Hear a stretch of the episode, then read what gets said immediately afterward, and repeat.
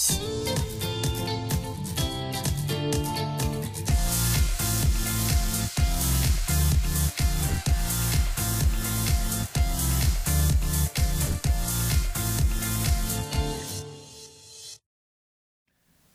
and welcome back to My Arundel Biz podcast. I'm Grayson Orfe. And I'm Rosa Cruz, keeping the seat warm for Allison Akers, who is on a much deserved vacation. And uh, today we are in Arnold, and uh, we are going to be talking to a local entrepreneur who has just seen business boom, and you'll know why in uh, the next few minutes. But I want to throw out some factoids um, to you all who are watching us today. Did you know that uh, a few years ago, Good Call magazine rated the Annapolis area as one of the top places for women entrepreneurs. And here in Anne Arundel County, we have over 17,000 businesses that are headed or owned by women. So I'm particularly excited today to be talking to our guest for today's podcast. And Diane, you want to tell us a little bit about yourself? Sure, thank you. Um, my name is Diane Whittles, and I am the proud owner of ServPro of Annapolis, Severna Park, ServPro of Edgewater, Deal, Churchton, and Lothian, and recently purchased ServPro of Pasadena, Gibson Island, and Lakeshore. Congratulations. Thank Very you. nice. Congratulations. So, how did you get started with ServPro? Well, uh, originally, my husband, uh, my late husband Mike, owned ServPro of Annapolis, and uh, when we got married, he made me a partner.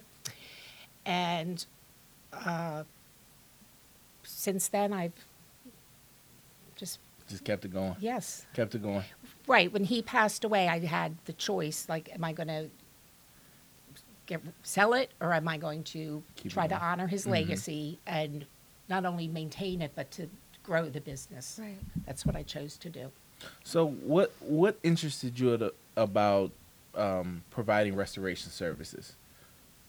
Um, honestly, the my first consideration is helping people, helping businesses really survive a disaster. Yeah. Um, and so, I mean, it can be anything from a hot water heater that malfunctions to sprinkler systems going off in a hospital and immediate response is needed. You want to get that business or a facility up and running quickly especially if it's a like a healthcare facility because of the patients. Um, and it can it can be like a, a fire that a candle, you know, caused a residential fire. Um, we do um, also mold remediation Oh, okay. and uh, biohazard, like crime scene type work. Yeah. And so we were talking earlier about um, weather, and as many of you know, there's been a lot of rain Oh, yeah. uh, recently. So what has that meant? What have your what are your crews seeing out there? And you know, you as a, a business owner wanting to step in to help them.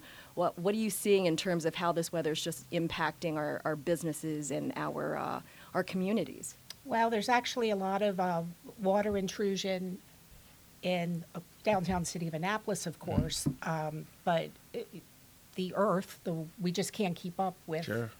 the deluge of, of water. Um, so uh, we actually have, we have recently gone to the Potomac area because last week they were hit with seven inches of water and we weren't as affected. So we also will travel to go help other franchises that need it if necessary. Um, but I do believe climate change is a real thing and it's keeping us pretty busy. Yeah, I'm sure. So you just mentioned that um, you are a franchise, as many viewers know. ServPro is is a national brand. What made you decide to be a franchise of a nationally recognized business versus starting your own local firm? Uh, you know, Whittles Remediation versus a ServPro. What are the pros and cons to being a franchisee versus a startup? Well, the cons are there are many, many rules to follow, but that's also the pros because uh, if you, it's, you know, you're not reinventing the wheel. Yeah. They give you a ton of support, help, education uh, at- at the corporate level, and somebody always knows the answer to what you, you know, it might be a first time type of loss for my business, but somebody in the country has done it. And Yeah. so uh, to, to start off on my own would terrify me, you know, it, Yeah. because I just feel like I've been so supported and so instructed and so mentored by my corporate office in Tennessee. Wow, that's terrific. Now, you've expanded into other communities in Anne Arundel County. What did you see in the market that made you consider expansion? I, I definitely see a need. Um, there are, uh, there's always a loss every day. We get them, and there's a variety of them. So they can be uh, commercial, they can be residential, they can be. We do a lot of work for the county, for the police department, for first responders. Um, and so to not have, I mean, we could go into Pasadena and work, but I wanted to commit myself to it. I'm possibly going to, I'm trying to, looking into buying a second location so I can service the area better. Um, and I'm working with, uh, there, there's a Mountain Road revitalization project that Okay. um, Anita Dooling at the Anne Arundel Economic and Community Development has shared with me. So um, I'm kind of interested in improving the appearance, the visibility of Mount, the Mountain Road area. Terrific. So you were saying in your in a, your expansion, um, and your business is definitely on an upward trend. That means hiring more. It does. Now, tell us a little bit about um, how your your workforce has expanded and what kind of resources are available um, here in the county that you've been able to connect with to help you grow and train your workforce. Well, um, you know what's interesting? For the first 40 years I was involved with ServPro, I had no idea of the resources that were available to me through the county. Mm. Since I now know, I have used the Anne Arundel County Workforce Development to uh, Scott Wallace there to actually recruit, to attend job fairs. They will send me any kind of candidate I ask for. You know, they're not always hired, but we mm-hmm. have hired a few f- that way. Um, and the other really big plus is that I believe in education for all of my technicians. They have to be certified and, and have credentials. I never knew that the county would reimburse me for training my employees for trying to keep them on a career path. Yep. That was, I mean, the classes I send them to are easily a thousand dollars a pop Yeah. for a couple of days. Right. So between workforce development and um, the Anita Dooling's little, she's got a little, little reimbursement uh, subsidy as well. Workforce I- training grant? Yes. Yes. Yes. Okay. So I got like ninety percent of these classes covered as long as my employees passed the test. So I don't, I- I would encourage every business owner to look into that because that's pretty amazing. That's that's terrific. Ho- And how many employees do you remember starting out with, and how many employees do you have now? Well, I mean, I can remember when we had four people. We now have 22. We could use 10 more. Wow. We s- advertise everywhere. It's really a tough job market right now, but Right. um, we have positions open if you want me.